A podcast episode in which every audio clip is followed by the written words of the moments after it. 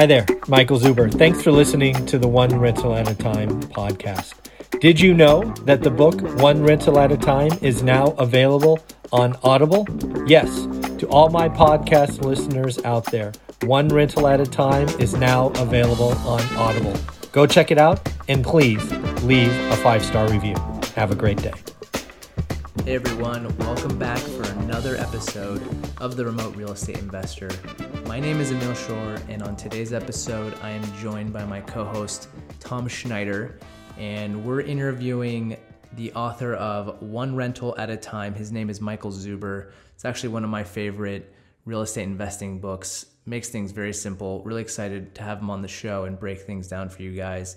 And on this episode, just to give you guys a couple quick highlights, we talk about why Michael actually likes to go against the herd. So when he sees everyone going one way, why he always looks the other way, and some really strong tips for you guys there.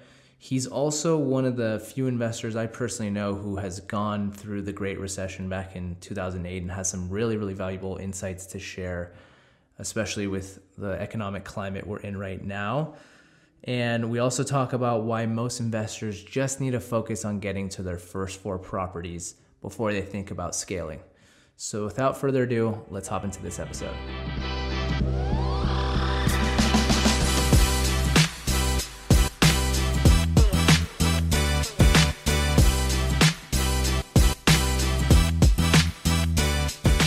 Hey, Michael, thanks so much for coming on the show today. I know just before we pressed record, mentioned that we had been talking for a while and wanting to do something with Roofstock and yourself. So I'm glad we finally again to get you on the podcast and to share your experience. Thank you for the opportunity. I've been looking forward to this.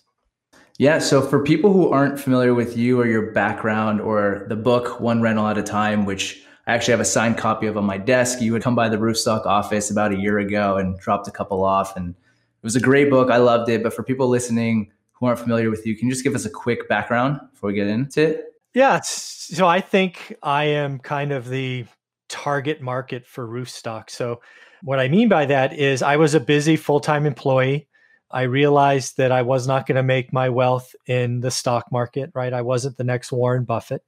For my journey started after the dot-com crash, so it's been about 20 years. But a lot of folks listening to this are probably suffering through 2020's version of that. What I did out of that rubble is I started my real estate investing journey. I happen to live in the Silicon Valley, which is an extremely expensive place to invest or own. That was true in 2002, and it's more true today than ever. So I had to go in and find a market. For me, that meant Fresno, California, which is 2.5-hour drive one way away. And over the next 20 years or so, I built up a real estate portfolio that allowed me to retire financially free, replace 2 six-figure incomes. I did that through the huge run-up through 2002 to 08, survived the crash, thrived in the crash, and rode the wave back. It all started with single-family homes. My journey does include some 1031 exchanges at the right time. Then it includes a lot more single-family homes because that was what was on sale during the crash. And it's kind of a pretty cool journey. And again, I was never a real estate professional. I worked a full-time job, as did my wife. And rental property, just boring single-family homes, was it.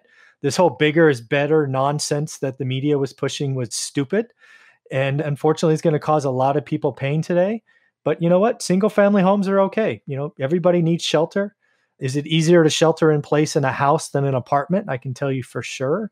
I think Renter Nation continues, and affordable, quality single-family homes is what I built my portfolio on, and I feel best about going forward. So that's kind of who I am.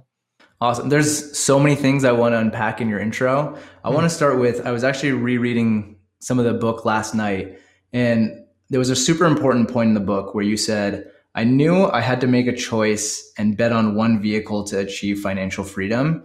And you ended up choosing real estate investing. I know you'd been day trading and didn't do so hot there. How come, this is contrary to what a lot of people believe, in that you need a really balanced portfolio. You should have some stocks, you should have some of this. And I'm with you, but I kind of want to get your take behind, why did you choose to just go all in with real estate versus like a more diverse approach? Yeah, let's unpack the stock equation first, because I did really, really well for a long time, like six-figure winnings back-to-back years. Wow. I had to report to the IRS. But when things go bad and the dominoes fall in the stock market, they fall rapidly, like in minutes. And I just couldn't get out of the way. I had a job that took me all over the world. And I remember one particular day I took off for a flight from San Francisco and I landed in Europe and I lost half my portfolio. Nothing I could do. I was at 30,000 feet. Just what happened. You know, another time I was waking up early in Japan and looking at what happened the last evening in New York. And again, lost like 25%. So stocks can hit you and you just can't get out of the way. You got market risk, sector risk, individual stock risk, you know, all these things. But when you go back to real estate, and what do you have? You have a market that's slower. You have an imperfect market. So if you do spend your time and you learn your market, you can find deals. You can create deals. You can buy a 2-bedroom, 1-bath that's at 1,200 square feet, add another wall, a closet, assuming you have egress with a window for fire. You can create a 3-bedroom, 1-bath. So you can buy a 2, but rent a 3. There are so many more things that are easy to understand and comprehend in real estate that just makes it a far better investment. I don't have the time or energy, nor the ability, the emotional understanding to deal with the stock market. I haven't owned stocks in 20 years. You can't get me to do it. People always ask me, well, how far do they have to go down? Is 80% enough? Yeah, maybe. But you know, I hope they don't go that way for other people. But real estate's just easier. Yes, it has its ups and downs. Yes, the 2008 crash was a real estate crash, but it was really a lending crash. And I say that as someone survived and frankly thrived in it. But it's just a better way to go. You need water, food, shelter. Stocks don't appear anywhere on that hierarchy of needs. So I much rather play in the hierarchy of needs than some piece of paper that can be lost in a minute. Yeah, I'm with you. I also love that, like you mentioned, you have so much more control of it. You know, with the stock market, it's like you're beholden to what happens in the market. Mm-hmm. Yes, you're beholden in real estate as well. Market fluctuates and things, but you do have a little bit more control. It's slower and not as sexy, but over time, I feel really good about it. The Maslow factor, just the Maslow hierarchy of needs, having a place to live, that makes a lot of sense. Now, I've been listening to some of your stuff, and I love how you talk about education so much. And within real estate investing, there's a lot of different directions that you can focus on and learning. I'd love to hear your thoughts on what you think is more important and less important as it relates to getting up to speed on different aspects of real estate investing. Yeah, I believe it all boils down to one answer. And I'll say this until I'm dead, is you just have to learn your market. It all starts with making money when you buy, as trite as that sounds, but you have to learn your market. And for most investors, and I include myself in that, again, I was a full-time employee. I was raising a family. I had no time. So learning your market, we hear that and it's like, oh my God, where am I going to find the time? Well, if you learn your market the way I talk about it, it's 15, 20 minutes a day. I've done it every day for nearly 20 years now. Yes, I no longer work now, but I used to travel 100,000 miles a year on planes, spend 100 nights in hotels, raise my daughter, blah, blah, blah. So I get it. I'm not saying stuff that I didn't do and frankly that I still do today. So you have to learn your market. You don't need to learn how to do ClickFunnels. You don't need to learn how to do direct mail. You don't need to know how to do texting and cold calling and all this other nonsense.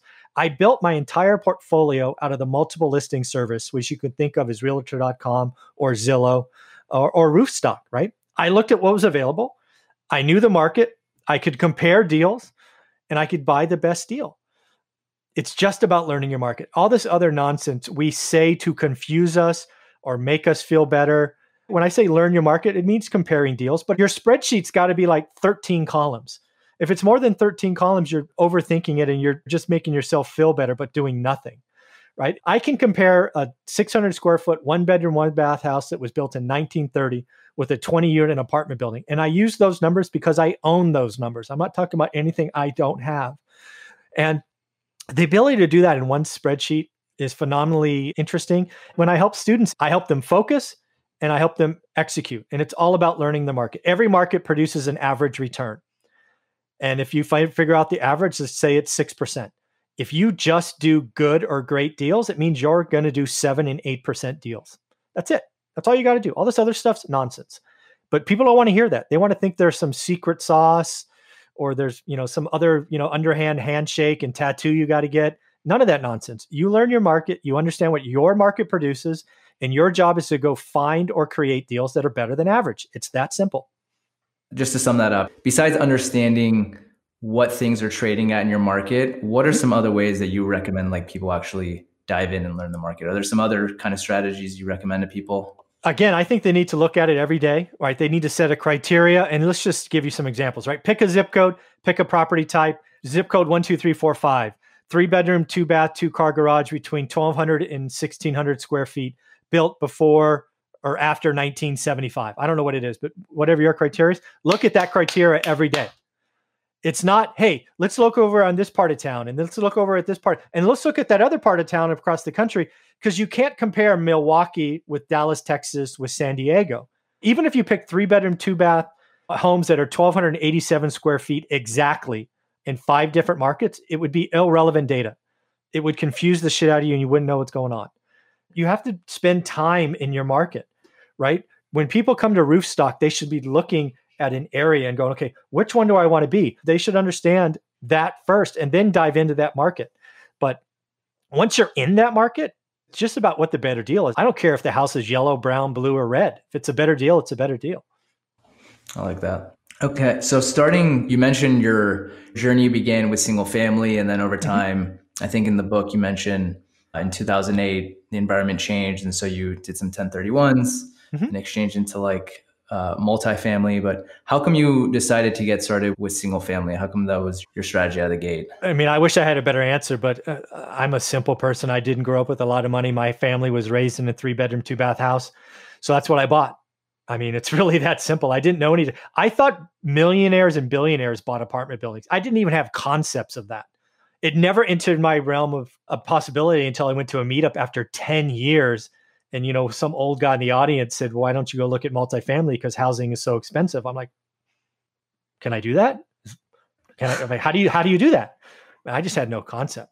So it's what I knew. Yeah. It's what I was comfortable with. It's what I could look for, right? It's really that simple.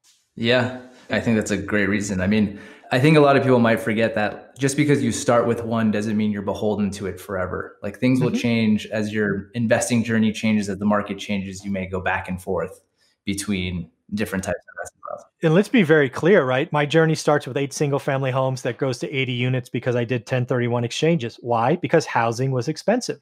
Let's just look at real numbers. And you could look this house up on Zillow. It's 1818. So 1818 Norris Drive East 93703. So when you look that up, you see that I bought it for 107. I sold it for like 263 or 268, like 3.5 years later. The person who bought it lost it 2.5 years later, and it retrades at 75. 75. 10 years after that person gets it at 75, they sell it for 180. So was it a good idea that I sold it for 263? Heck yeah. It still isn't back after what, 12 years? When housing gets expensive, I'll sell. But guess what? I've been telling people for years to buy houses because multifamily has been getting run up. And I sold half my apartments in 2019 and I was buying single family homes. They're just a better investment. Bigger isn't better. Apartments don't do better in a recession. All these people that have been following Grant Cardone are about to lose their butt when they should have been buying single family homes. They're just better. They're easier to want. They're easier to retrade, easier to get loans. Single family homes are just the best investment, especially with what we're going through right now. I was listening to you, Michael, in another interview, and you had this really simple way of identifying if prices are overpriced versus underpriced. And I believe it was like a ratio. Well, I think what you're referring to is something that's been called the affordability index. That's the one. So it's either National Association of Realtors or California Association of Realtors. I don't know which one it is, but basically they've been putting out a number every month for the last 50 years. And if you go back and historically speak, and again, this is California based, but it applies to the rest of the country. You can track single family home affordability. And when it gets sub 20%, which means 1 in 5 people can qualify for the average home, it's unaffordable. And if it ever gets below 15, it's really unaffordable. So let's play these numbers out. When I was selling my houses and moving into apartments in Fresno, California, the affordability index was like 13 or 14. Today, it's 42. Very different. But San Francisco today is 9. So I believe there are highly unaffordable markets today that are going to get clobbered. San Francisco, Santa Clara County, New York City. But most of the country is going to be fine. Most of the country is not unaffordable, especially at record low interest rates.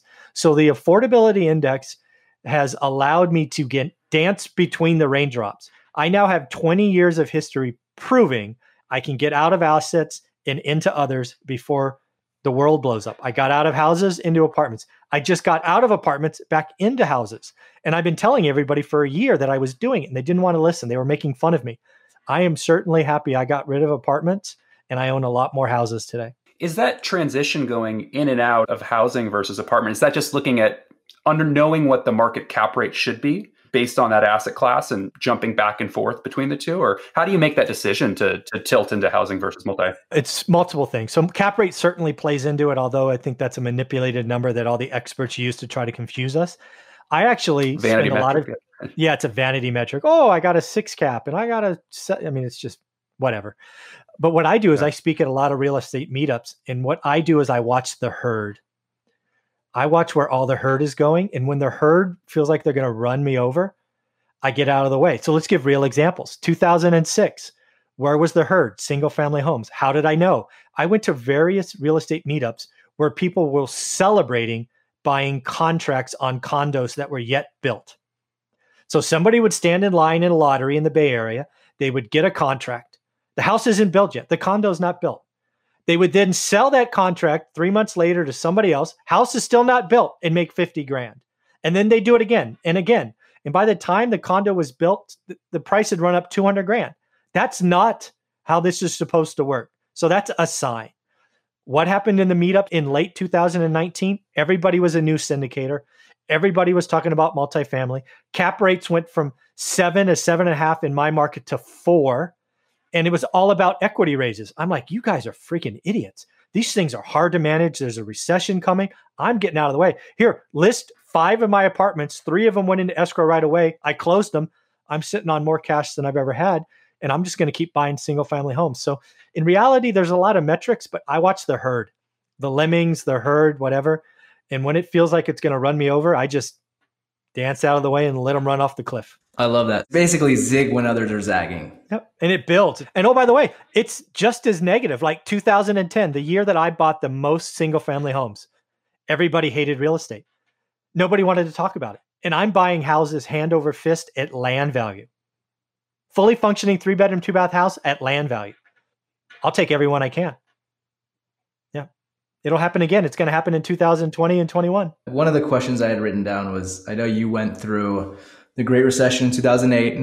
There's a lot of newer investors who haven't experienced that pain, myself included. Mm-hmm. Tom, mm-hmm. I think same for you. So like, as we're entering into a period where it's we're heading into recession, what mm-hmm. are like some of the big takeaways you have from 2008 that people can use now to come out of this on the right end?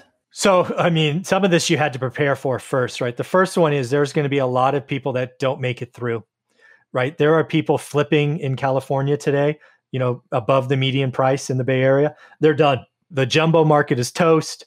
The job market in the Bay Area is going to struggle for a while. There's just people that had the wrong inventory at the wrong time. And that goes for builders as well. Because again, think about where we are. We're about to enter the spring selling season. So there have been builders that have been ready to bring inventory to market, landing right now where there's nobody that can go to a house, an open house. That's going to hurt, right, man. People are going to get hurt. But in reality, what I would tell people, and I'm telling people all the time, is you need to survive until August 1st. And I say that as somebody who has hundreds of tenants, right? We were all nervous about April collections. Well, you know what? I got 93% collected as of the 14th. In a normal month, it's 95. So yeah, it's down 2%, but in reality, that's, 1.5 people. So rent collection hasn't been that bad, at least in April. Could it be worse in May? Sure. But by then unemployment's coming and $1,200 checks are coming. So, it should be okay, but we'll see. But the reality is you got to put together your debt structure, your expenses. You can survive through the summer so you can thrive for the next 6 quarters. The next 6 quarters, August 1st through all of 2021, are going to be the time to make some money. It's going to be the time to invest. And again, as I talk about in my book, Getting to 4 rental properties, which is really what I think Roofstock should focus on. If you can get everybody to 4 rentals, it's going to change their financial future. You have a platform that can help people get their first 4. That should be a marketing strategy, a message. Let us get you your first 4. And let's just go. Stop this. I got to have 100 and I got to have all this bullshit numbers. Let's just get to 4. And then we'll talk about getting you to 10. So that's what I'm thinking. I like that. We might have to start using that. Well, just give me credit. Powered by Michael Zuber. Yeah. There you go. First 4. On that, I mean, you're right. I think it's like when you see people who have a massive portfolio, it's really intimidating, really daunting. I think that's a great message. First, focus on your first couple, then you have some options and you can move from there. What are some of the strategies you use to grow your portfolio? Let's say you had a couple under your belt. How did you go from 4 to, I mean, now you have, I think. Yeah, it doesn't matter what I have now. Let's just talk about the first 8, which is a number that anybody in time could think about. So again, let's do it. I did not come to this with a lot of money. I had $40,000 to my name saved up because I lost all that money after making 6 figures in the stock market multiple years, or I just got crushed. So I had 40 grand when I started this. And again, I had no special access. I didn't have Roofstock. I didn't know anybody. I found a market after spending a year looking in the Bay Area. I found a market in Fresno that worked. So I put half my stake down on the first house. I bought a house roughly for 100. We've talked about it, Norris Drive. It was 107, but let's just say 100. So that was my first house. Then about 9 months later, I realized that Countrywide Mortgage would give me a, what's called a 80-10-10. So I only had to put 10% down. So I bought another house for 100, right? 80% first, 10% second, 10% down. That's an 80-10-10. Then I did that a third time, like 6 months later. So the first 2 years, I had 3 houses and I had no money left. Nothing, right? But what happened is that first house had appreciated.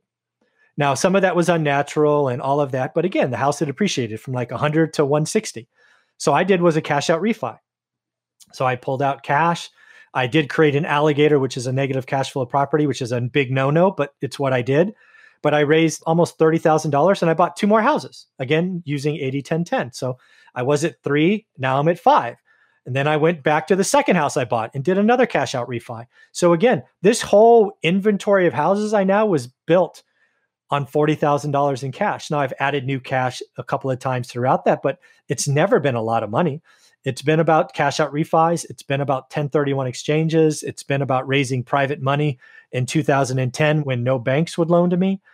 It's just about knowing your market. When you know your market and you know what a good or great deal is, you can get it done. I borrowed for my 401k. I took a loan out on my cars that were paid off in the crash because I knew I didn't want to miss an opportunity. So I went and found money. I love that. Did you even, when you were first getting started, I think it's easy to get inundated with a lot of these strategies we're talking about, 1031, cash out refi. Were you even thinking about that before you got started? Or is it like get started and then figuring things out as you go along? I had no master plan, man. I just knew I wanted the next one. That's all I ever thought about. I had 2 goals, get the next one, but make the next one better than the last one I just did. That was my goal for 15 years. I always wanted the next deal to be better than the one I just completed. And for the most part, I was pretty successful at doing that. The first one I bought, I paid retail. I didn't even negotiate. I'm like, oh, they want 107? I must have to pay 107. I had no concept. Did you have a mentor or how did you know, there's a little bit of a barrier to entry of coming in, or did you just forge the river? How did you come up to speed? Yeah. Well, first off, YouTube University didn't exist. Podcasts didn't exist. And radio shows didn't exist. I did read Rich Dad, Poor Dad, which gave me the light bulb. I mean, he does get a lot of credit. That's where I learned that, oh, you can actually get positive cash flow. Again, I grew up with nothing, right? My parents made 40 grand a year or less the whole time I was at home, right? So they had nothing left over to do any investing. So no, Rich Dad, Poor Dad gets credit. The book doesn't tell you why or how or any of that. That's actually why I wrote my book, to be a compliment to that. Because I'm like, oh, okay, well, Rich Dad, Poor Dad's my light bulb, but here's my 15-year journey and all of my mistakes and things that went right. That's like a biography of our 15 years. But no mentor, nothing. When I picked Fresno, California, I didn't know a soul. I just knew that I could buy a $100K house and rent it for $1,000.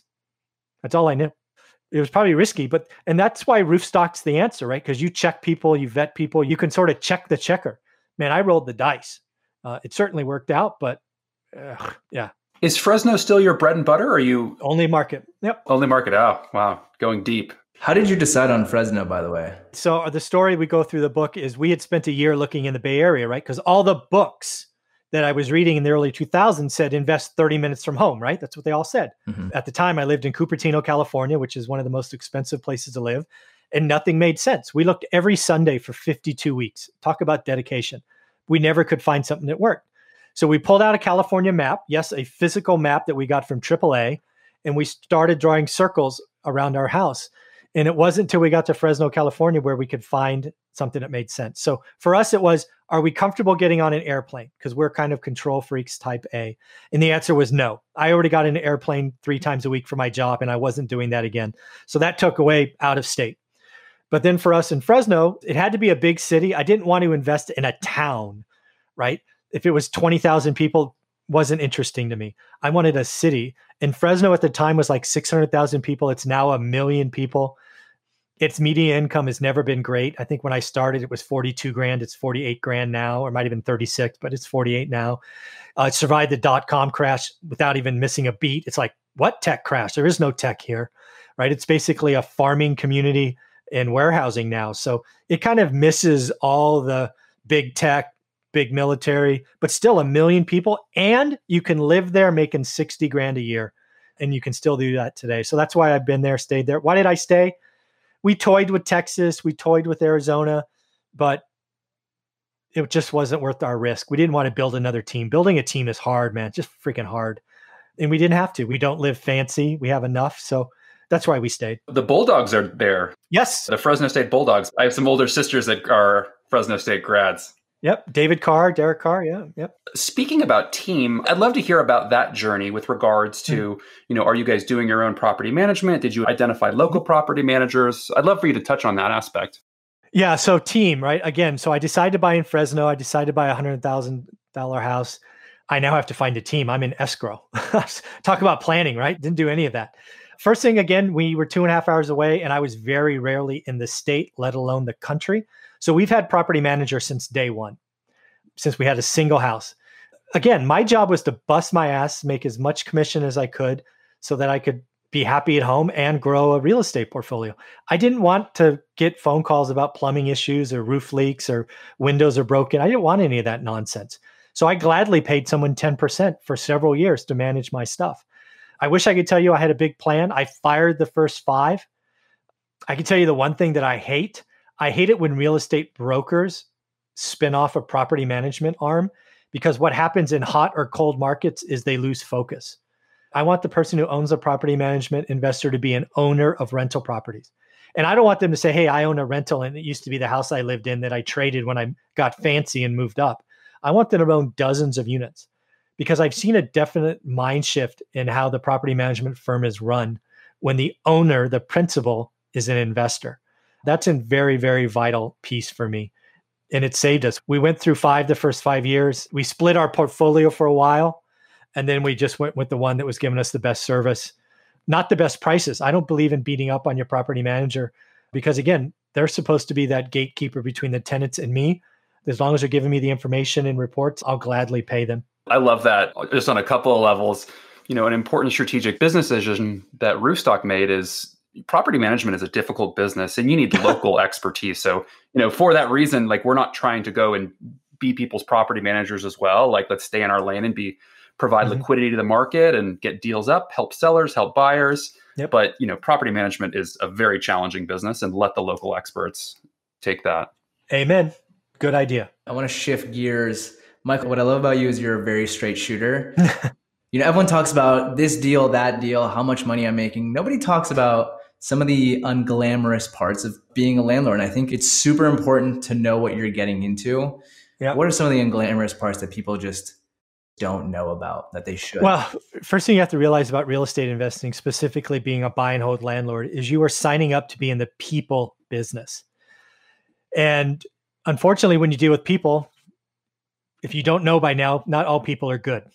You're going to have some people lie to you. You're going to have some people steal from you. You're going to have some people do some things you wish they wouldn't do. That's just the kind of business you're in. You're also in a business that has sticks and bricks. So that means Mother Nature gets her vote as well. And sometimes it's rainy and sometimes it's windy. And I mean, you're in a business where you're guaranteed to have things break. You're guaranteed to have surprises. Most of your surprises are negative. Being a landlord, you're going to have a lot of uncomfortable conversations. You shouldn't be building your Excel spreadsheet for price for perfection. And that's why I sold my apartment buildings, is because all these people were buying multifamily, bigger is better, and pricing them like their asset was perfect. That's not how the world works. When the business cycle changes, as we are seeing up close and personal today, people will withhold rent. You'll hear notions of rent strike. You will hear all kinds of crazy stuff. It is not all that glamorous. Real estate investing is not get rich quick. It is get rich for sure. You make more money the longer you hold. And again, I am proof positive that if you're willing to be in this for the long term, you can retire financially free. But don't forget, right on the book, it talks about our 15-year journey to financial freedom. It's not 1.5 years. It's not 15 months. It's 15 freaking years. Yeah, absolutely. I remember I was skimming through the book again. What were some of those trade-offs you had to make, or some of the hard choices in terms of being able to grow? Well, gosh, there's two real caveats to our growth. First and foremost is we were willing to sacrifice. And that's a really hard decision, because when you're talking about building a real estate portfolio, right, your job is to be very good at your day job, right? That's what you're banking on, right? But it's not how much you make, it's how much you keep. So we ratcheted our expenses back. As I talk about in the book, my 30th birthday, we were spending everything we made, most of it on wants versus needs. So what we did over the course of several years is we ratcheted back our expenses, focusing very, very much on our needs, which just freed up cash to make subsequent new investments. And that's really hard to do, especially in the Silicon Valley, where all your friends are getting new houses and moving to different zip codes and getting all the fancy freaking cars and new phones and all this other freaking nonsense that doesn't mean anything. I mean, I remember one time, I think I wrote about in the book, where we came back from like our 5th or 6th housewarming, right? Somebody we knew, actually lower in the organization chart than I was. So one of my direct reports moved into a new house in Los Altos. And I remember pulling over and crying in my car, right? Because, you know, we're living in a little tiny condo that we bought in 99 and we still live in today, as a matter of fact. But I remember crying, going, we don't have that backyard. We don't have a pool. You know, we don't live in that school district, and just lost it. And that's after like 10 or 12 years of sacrifice. And the good thing about the story is whenever I was off, Olivia, who's my wife, was on. And when she was down, I was up. So we kind of pulled each other through. But 15-year journey was 15 years of sacrifice. You know, now we got lots of great toys and stuff to talk about, but that was hard to do. That was a big thing for us, just keeping each other balanced and dealing with sacrifice, because most people don't want to do it. It's hard. And being consistent is really hard. Absolutely. I like that you mentioned having a partner who's on board and picks you up when you're down. I think that's so invaluable for anyone who's listening and has a partner and is thinking about this. No question. I'd love to touch a little bit more on today. You know, we're in a pretty unique environment where it could go a lot of different direction. And I consider you a thought leader in the space. I'd love you to bucket smart money versus dumb money, you know, and this is kind of looking through a crystal ball. And why don't we start with the not so smart money? Like, what do you anticipate like those type of moves are, the dumb money versus smart money? So again, I think about this every day, right? I call it a chessboard. So let's talk about the pieces on the board, and then we can talk about smart and dumb money, but let's at least agree on the pieces. The first piece is lending. Lending, no matter who you are, whether you're a multifamily investor, fixer, flipper, or an owner-occupant, lending has gotten harder today. So lending will probably be hard for most of that stack through the end of the year. Maybe it loosens up next year. The part that will loosen up is owner-occupant buyers will loosen first. So that's a fact. Second is we have a lot of big banks that are creating huge reserves. JPMorgan Chase, $6 billion reserve. Wells Fargo, $3 billion reserve. Goldman Sachs, $1 billion. Those are all in the last 48 hours. And what are they creating a reserve for? Bad debt, credit cards, and mortgages. There is now a talk track out there about people having forbearance, right? Oh, you're an owner-occupant and you have a Fannie or Freddie loan. Call them up and get 90 days forbearance, get 6 months, get 12 months forbearance. So people are going to do that because that's what the stupid media is telling them to do. Even if they have a job, they're calling and getting forbearance. Unfortunately, what they don't realize, and I put this out on my channel, is forbearance has a dark side. Forbearance is going to cause people to realize that there's a price to pay at the end, and many of them aren't going to have the savings to pay it. So we are doing nothing except creating tomorrow's short sales and foreclosures in most cases, which means we are going to have less owner-occupant buyers going forward. That is one chess piece I am very confident in saying, which also means we're not having less people. That just means more people are renters. And I believe one thing that is going to happen, again, with this shelter-in-place order, another chess piece on the board, is more people are going to realize that shelter-in-place in an apartment is harder to do than shelter-in-place in a house. So I firmly believe that single-family home rentals are going to be the absolute best investment going forward. They will have the tailwind of easier lending in 2021, while the rest of the investing stack struggles. Multifamily is going to struggle. Retail is going to struggle. Office is going to struggle. The best asset, and I've been very clear on this for the last year, and I've just finished a video this morning saying, is that single-family home are going to be the best investing in something I call real estate investing 2.0. It's all going to be about single family homes. This bigger is better nonsense is crashing. Syndicators like the big ones on YouTube are withholding distributions, which people didn't understand was what they signed on the dotted line. So good luck raising private money in multifamily. It's going to be about the single family home. I'm telling you, get to four. Have a marketing mindset about helping people get to their first four. You're going to help a lot of people, man. Roofstock could be a thought leader in this space. Just get to four. And then after four, it's okay, let's take you to 10. But let's only get to four. And do you want to get to four in 2 years? Do you want to get to four in 18 months? Or is four in 4 years? Who cares? Let's just get to four. So I think single family homes are going to be the best investment for the next couple of years without question. I got a couple of quick fire questions. They're like simple. Let's go. All right. Awesome. So these are going to be two options. You don't need to overthink it. Kind of first thing that comes to your mind. And, you know, based on this discussion, I think I already know a couple of the answers, but it'll still be a fun exercise to go through. I like it. Are you ready? I'm ready. Awesome. All right. Consolidation or diversification? As far as personal portfolio? Sure. Yeah. Consolidation. All right. High rent growth or low vacancy? Low vacancy. Cash flow or appreciation? That's not even a choice. Cash flow each and every time. Come on. That's crazy talk. Good. I told you I already do. Debt or equity? Equity. Local or remote investing? Whatever the numbers make sense. Love it. For me, right, I'm in the Bay Area, so it has to be remote. Wherever makes sense. Yep. Single family or multifamily? Single family every day of the week. Turnkey or project? Turnkey. Again, thinking about who your audience is, turnkey every day. You don't have the project. You don't want the risk. You don't want the time. Turnkey, turnkey, turnkey. All right. Last three questions. Midnight oil or early bird worm? Early bird. Text message or email? Email. The last question, not really related, but an homage to where the quickfire challenge came from. Olive oil or butter? Butter. Awesome. Bon Appetit came up with this structure, and I love it. So awesome. Good answer. I choose butter, too. Butter. Always. Awesome, Michael. That was it. Thank you, buddy. This is fun. Thank you so much for coming on. Where can people connect with you, learn more about you, and get a hold of One Rental at a Time, the book? Yeah, if you'd like to go get the book, you can either get it on Amazon or Audible. It was just transitioned to Audible about 6 weeks ago. I'm glad we did that before this shelter in place.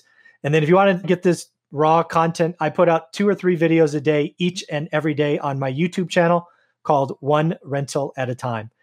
Please subscribe, check it out. It's growing pretty fast. Awesome. Thanks for coming on. Thanks, Michael. Take care.